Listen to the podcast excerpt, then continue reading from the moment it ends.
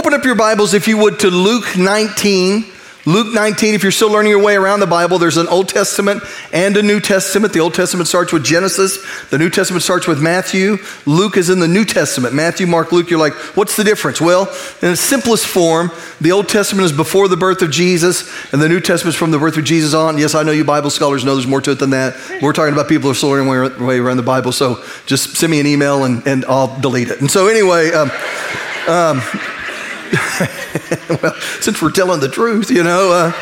Uh, um, you know, uh, today for a lot of you is going to be pretty foundational. You're going to be like, man, I came to church for this, but I think it's, I think it's good. I think we need to be reminded of it, and especially in our culture, there's so many things, you know, that are just going on. That I, you know, my job as your pastor is to equip you, to give you the truth so that so that you're able to answer. And so again that you're reminded that we're reminded of who we are and, and what being a christian and a christ follower is about so I know for some of you, like, oh yeah, I know this. Yeah, I know this. I know this. That type of thing. And for some of you, um, uh, you know, you, you, may have never heard this before. You're one, or you may not even agree with this, and I'm and I'm okay with that. Um, but uh, you know, we're, we're going to talk about this over the next few weeks. While you're there, I want to read to you from Matthew 16. You, stay there in Luke 19. Matthew 16 says, when Jesus came to the region of Caesarea Philippi, he asked his disciples, "Who do people say that the Son of Man is?" Well, they replied, some say John the Baptist, some say Elijah, and others say Jeremiah or one of the other prophets. Now, listen, think about this. You know, we, there's two questions we can ask, and one is more significant than the other. I'm going to give you the insignificant question, first of all, and that is in our culture today, who do people say that Jesus is? You think about that, you know, that there's a lot of people that they like him. They like who they believe is. Some, some have even tried to describe him, and quite, quite honestly, some in their description of him, they've not accurately described him. And so, what we're going to do over the next few weeks is let him describe himself. Let him tell us who he is. And so, so he asked, but then he asked him the really important question is not what do other people say that I am? But then he asked this question. He said that Jesus replied, he said this, he goes, but who do you say I am? That's the most significant question that any of us can answer. It's more important than any other question we, we answer, and that is, who is Jesus to me? Who is he to me? It, it, it impacts our eternity, not just this life, but the, what takes place after our bodies pass. And so he said, Who do you, who do you say that I am? And, um, and so Simon Peter answered, You are the Messiah, the Son of the living God. Jesus replied, You're blessed, Simon, son of John, because my Father in heaven has revealed this to you. You did not learn this from any human being. Now I say to you that you are Peter, which means rock. And upon this rock I will build my church, and all the powers of hell will not conquer it. So I, I, like, I've talked about this before, but I love the background here that where he is, that he's in Caesarea Philippi, and in that it's a city that you know it's uh, that Herod had given in part of its name to honor Caesar to get favor with him and, and that type of thing. And in this city at that time, there was a pagan temple and it was incredibly it was built strongly. It was one of those things that everything about it said permanent. And jesus is talking to this, this seemingly fragile small group of believers that had no political influence no military influence no economic influence. They were just there. They seemed fragile. They seemed anything but permanent. And he said to them, he said, the recognition of who, he said, when Peter said, You're the Christ, Son of the living God, he said, I'm going to build my church on this my community, my movement, my ecclesia. I'm going to build it on the recognition of who I am. And he said, the gates of hell can't even prevail against it. So, with this structure in the background that said permanent, said forever, with this small group of people that people thought would probably pass when their follower eventually was either arrested or executed. I'm sorry, their leader's either arrested or executed. That Jesus said, no, no, no, this is what's permanent. This community is formed upon the recognition of who Jesus is.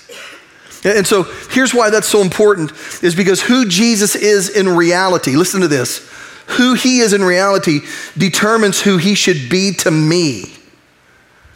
When I really understand who Jesus is, why he came, then that should tell me who he was intended to be for me.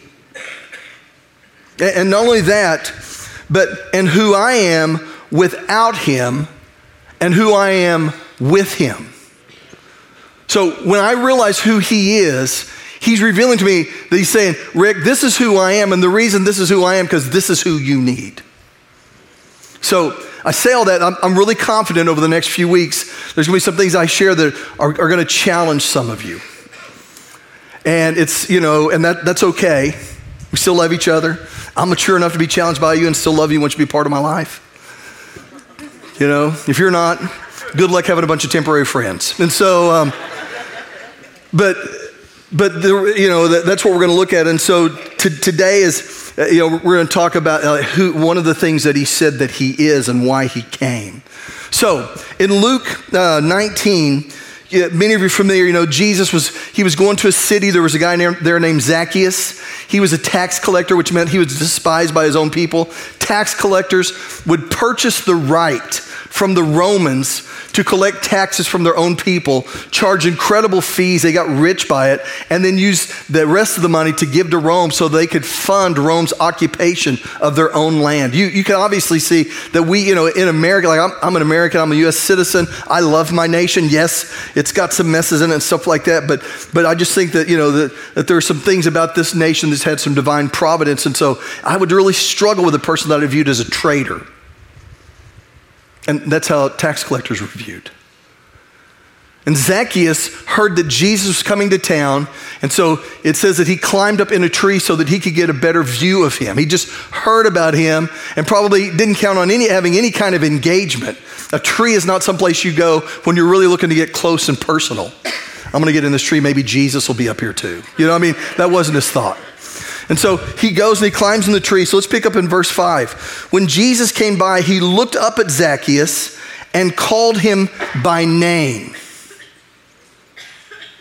He knew him. Jesus knows your name. Called him by name, Zacchaeus. He said, Quick, come down. I must be a guest in your home today.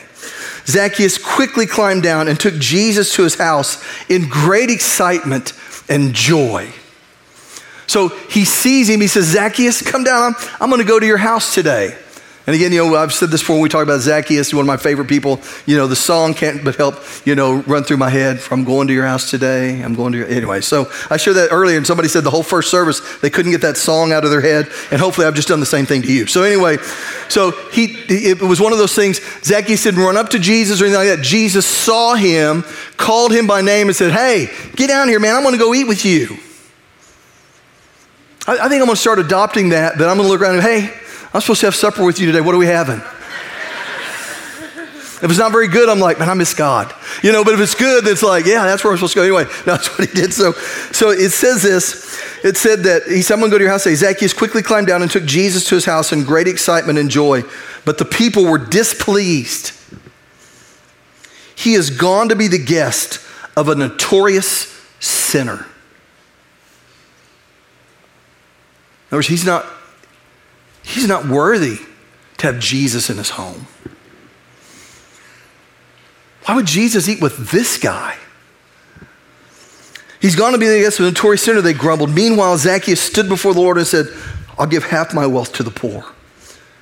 Lord, if I've cheated people on their taxes, I'll give them back four times as much. Jesus responded, Salvation has come to this home today.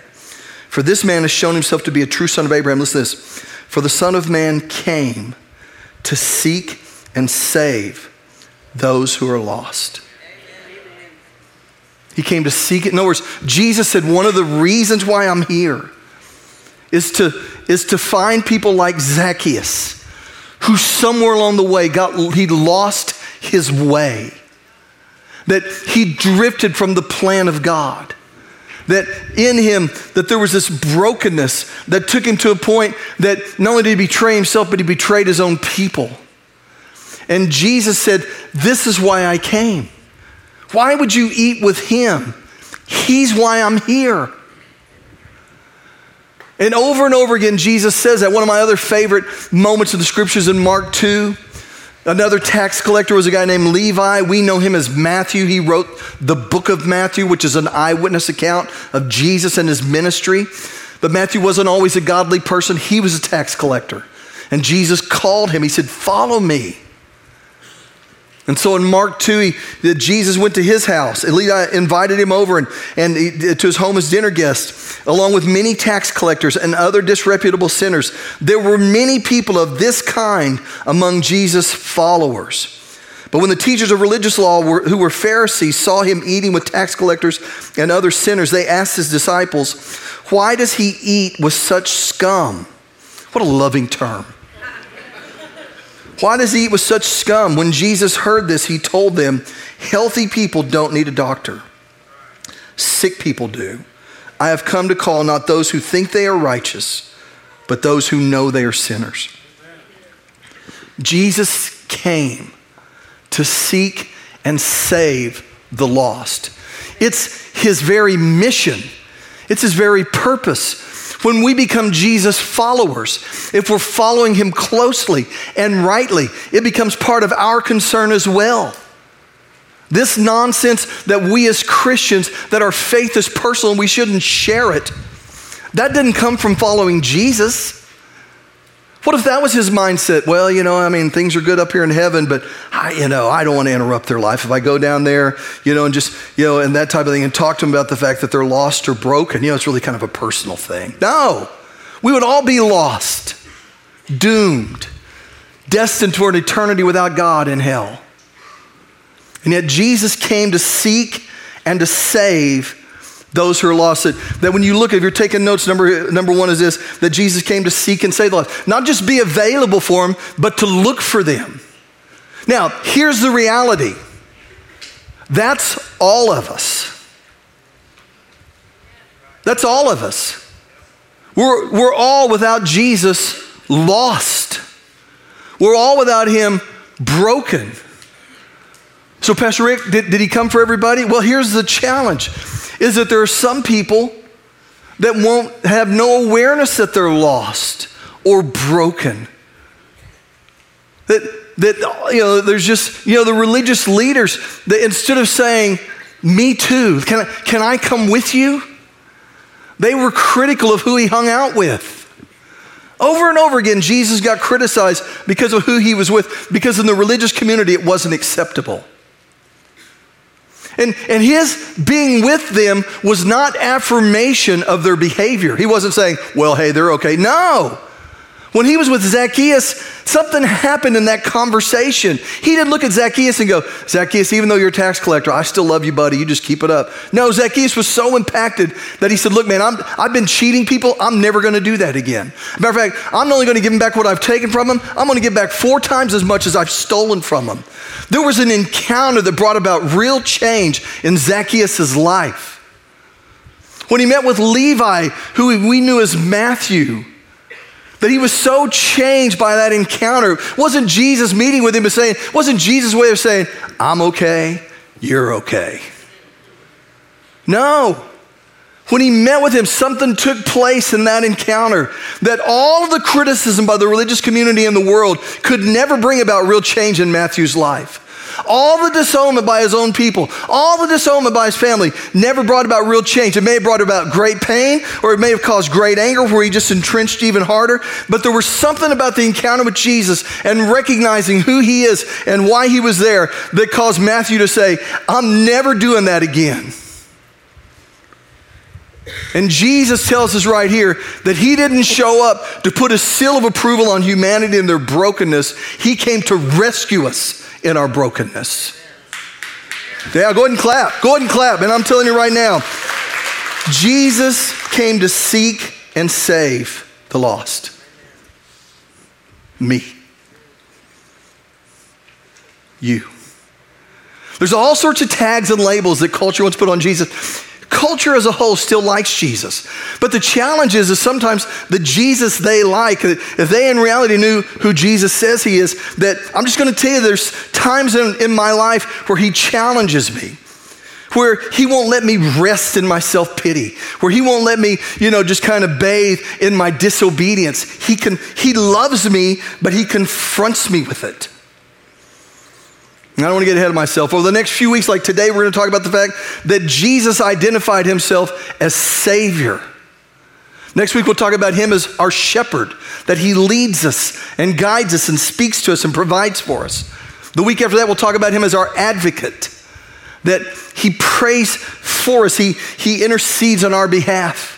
And then the following week, we'll talk about him as Lord, the lordship of who he is.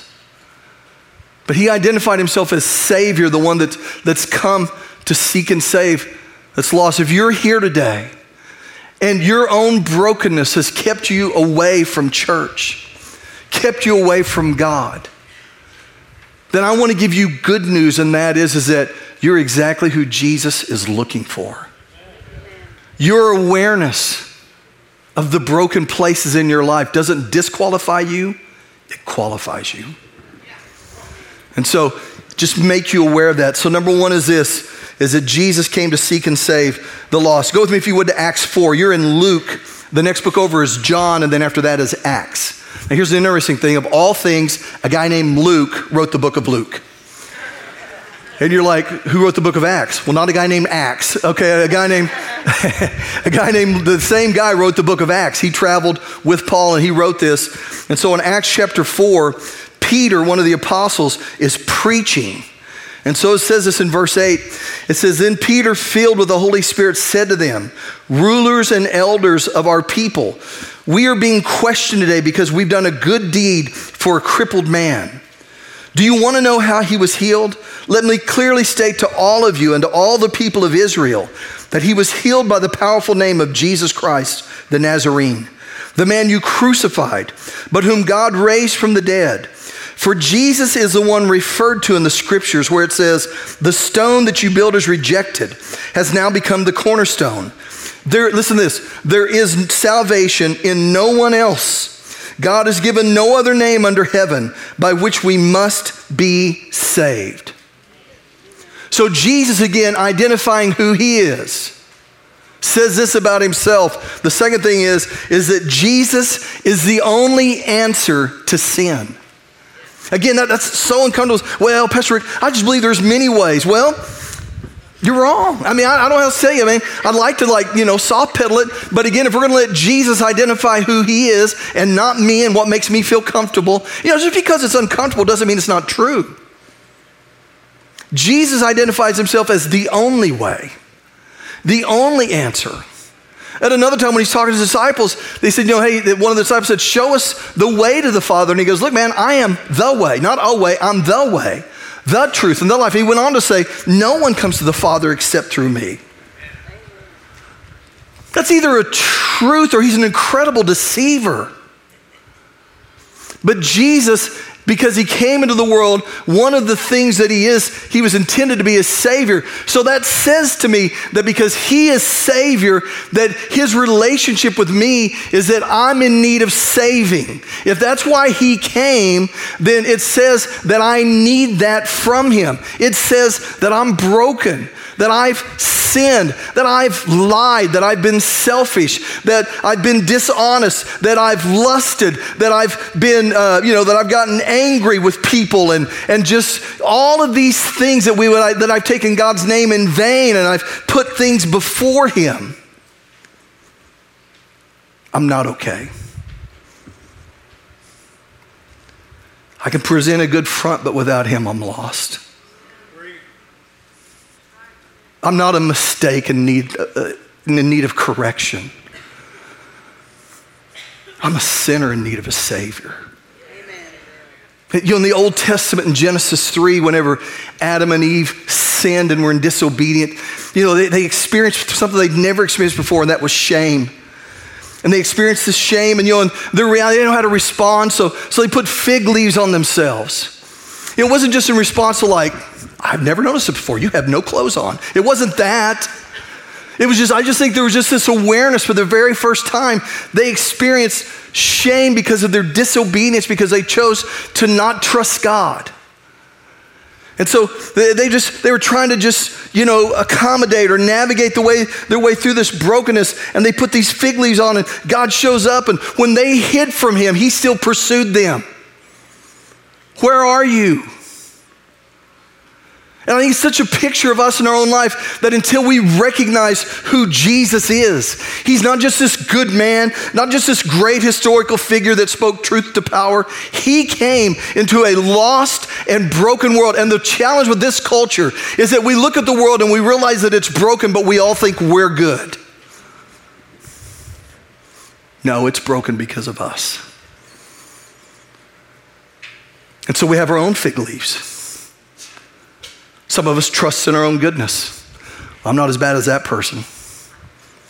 Some of us trust in the fig leaves of universalism. Well, I think there's many ways. Well, if that's true, then Jesus is a liar.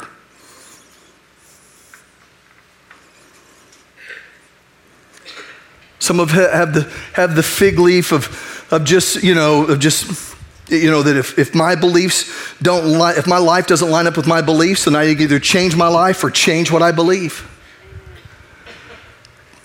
When the truth of the matter is, is that Jesus, as we look at him and we realize that he's a savior, he's the savior of the world.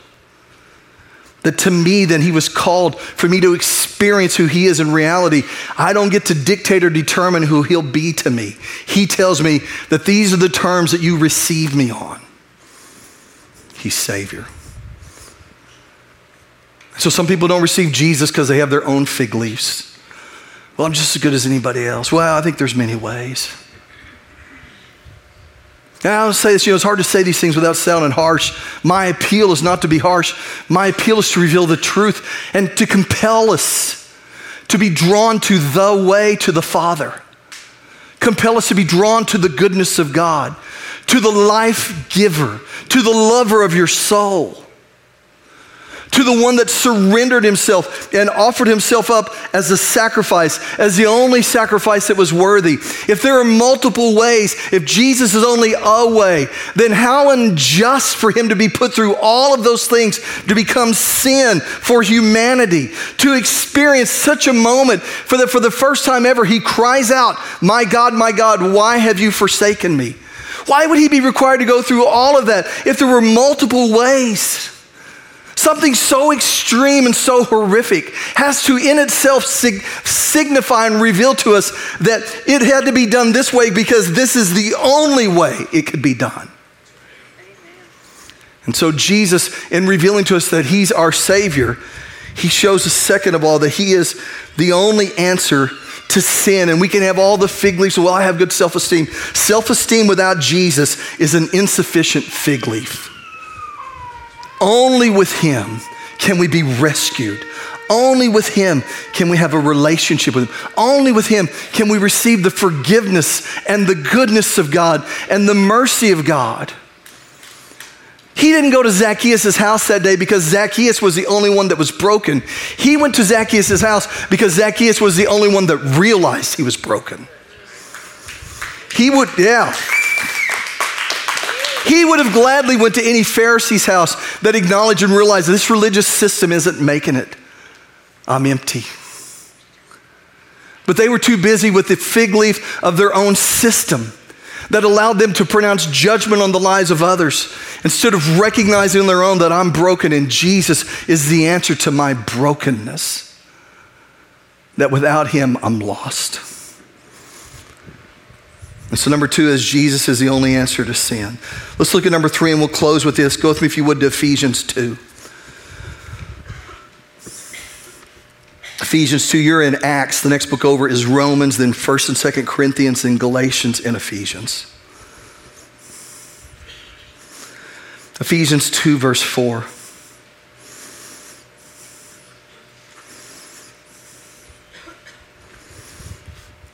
So how do I how do I access that? If that's if that's why he came, is he came to seek and save that which was lost. Let me say this again, just kind of a side thought. When I begin to follow him, that his purpose becomes my purpose. This will never be a social club. This will be a place where anybody's welcome. Now, and again, you're welcoming each one of us, no matter who we are, is not an affirmation of our brokenness saying, well, that's okay. No, no, we're welcome because the only remedy for any of our sin is Jesus. And so we may not be broken in the same place, but there's some place in our life that we need Jesus. And so, how do we access that in Ephesians chapter 2, verse, Let's start with verse 4. It says this, but God is so rich in mercy. Aren't you glad?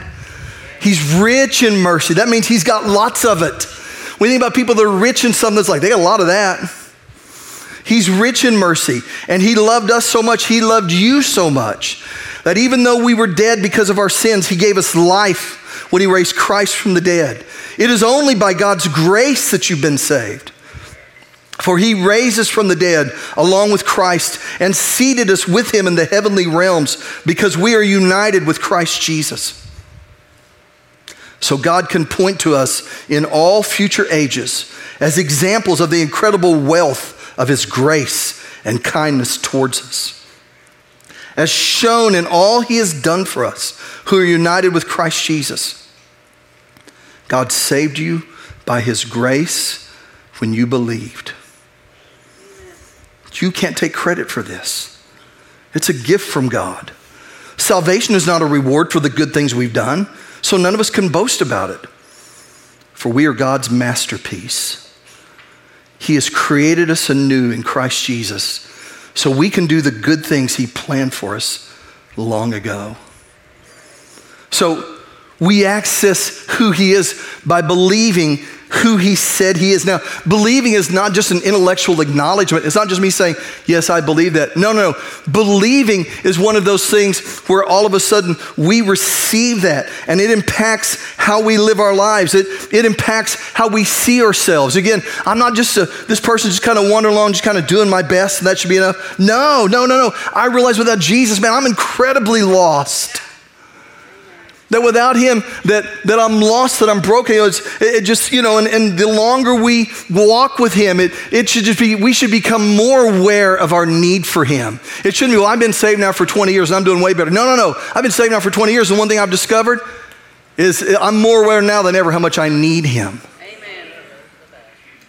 And so we receive him to be a part of that in our life and in our world that he is our savior he's not just one of many. He's the Savior, and I receive Him. This is who He is. Man, I was praying last night, and I was like, Lord, I, I just want to, I, I, just want to share this in a way that it doesn't feel like I'm beating people over the head, but I want to share it passionately enough that we connect and engage with this wonderful truth and that we're compelled, and those of us that have walked with Him for a while, not perfectly, but walked with Him for a while, that we're not bored by it, but we're just more grateful as the reality of what that means becomes even clearer in our life.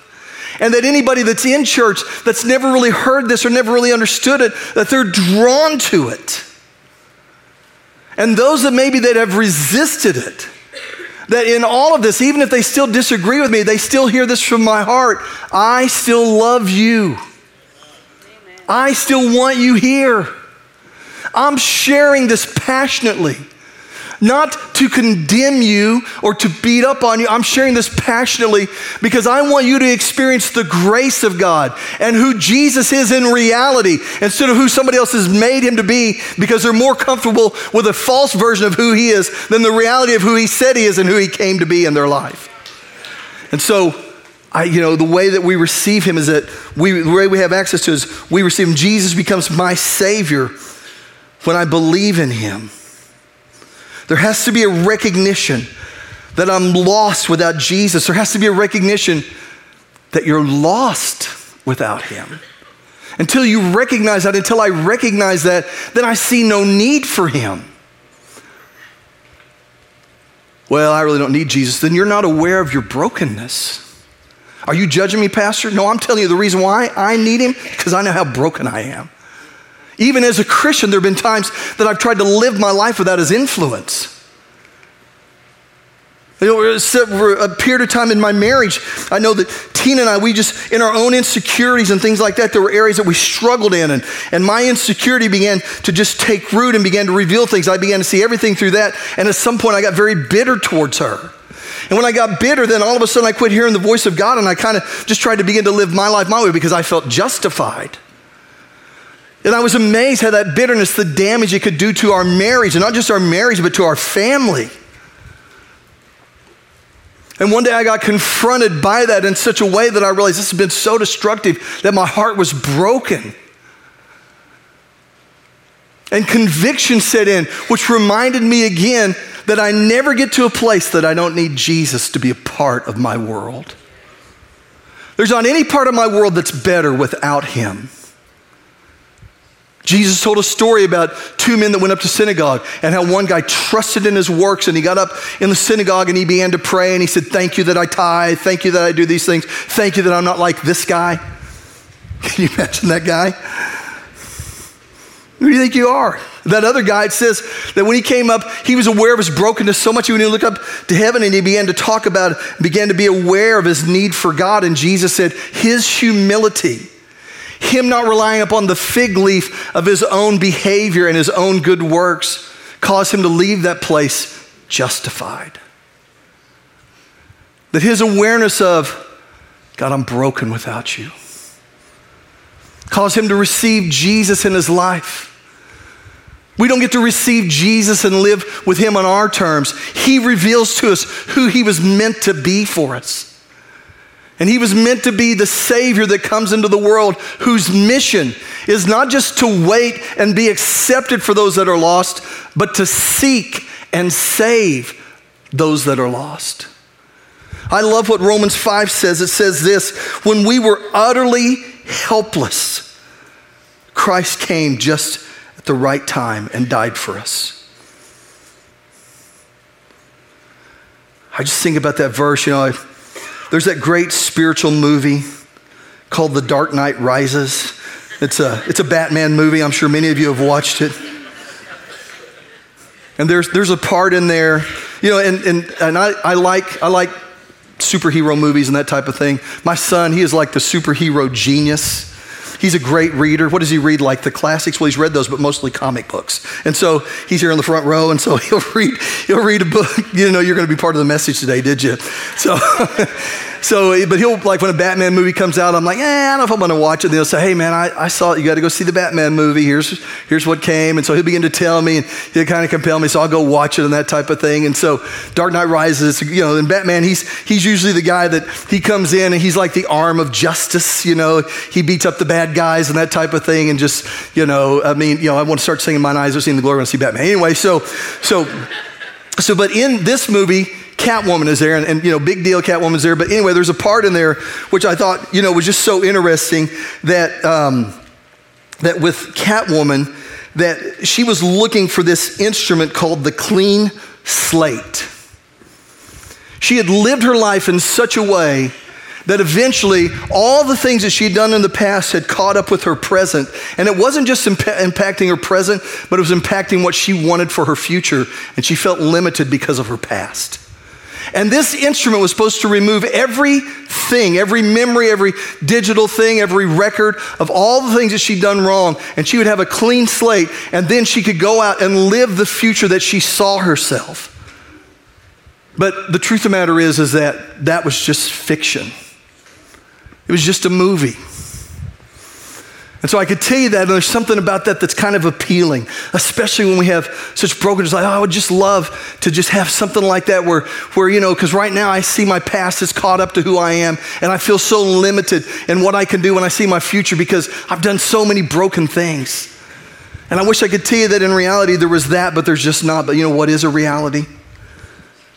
That God was in Christ, reconciling the world to himself he was no longer counting your sins against you. He gave us the wonderful message of reconciliation, so we're Christ ambassadors. God is making his appeal through us, through me. Speak for Christ when I plead, come back to God. For God made Christ, who never sinned, to be the offering for your sin, for my sin so that we could be made right with God through Christ. That if you have lived in such a way that your past has gotten to a place that it goes with you everywhere, that is so public, so known now, that anytime anybody looks at you, that's all they can see, and now it's how you see yourself. And so it hasn't just impacted where you've been or what you've done, but you feel like your future is limited because of the broken things. Let me tell you something that you're a candidate today to hear this, and that is that you're who Jesus is looking for. And He's the clean slate that forgives you and that restores you and causes you not just to be forgiven, but He restores your innocence and you become a new creature in Christ. That all things are passed away and all things are become new. And you can begin to live out the future that you've dreamed about because of what Jesus has done for you. He is the Savior of humanity, of anybody that acknowledges their brokenness and receives Him. He's Savior. He's the only way. Not because God is closed minded, but because He's just and because He loves you. He's your clean slate. I want you I want you to bow your heads and close your eyes for just a minute.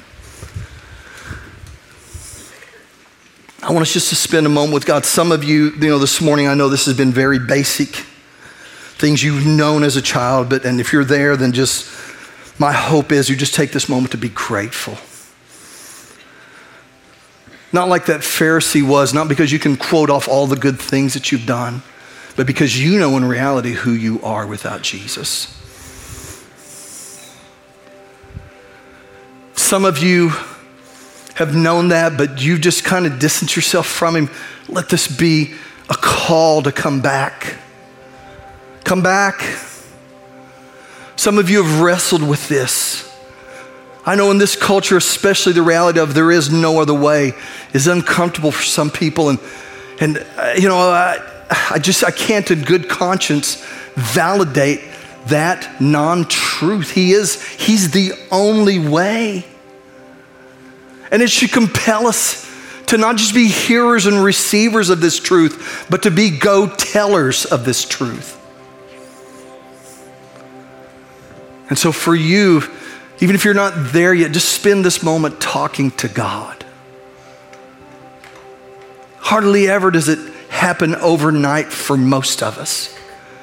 It's this ongoing conversation that at some point the reality of who we are awakens. And it awakens in me the reality of why I need Him. When I get to that point where I recognize who I am without Him and how I'm not okay without Jesus. My hope is, is that you experience Him this morning, that Jesus is here and that you encounter His presence, and that He deals with you. I'm, I'm just going to be quiet for a minute and just let you, wherever you're at in your walk, talk to Him.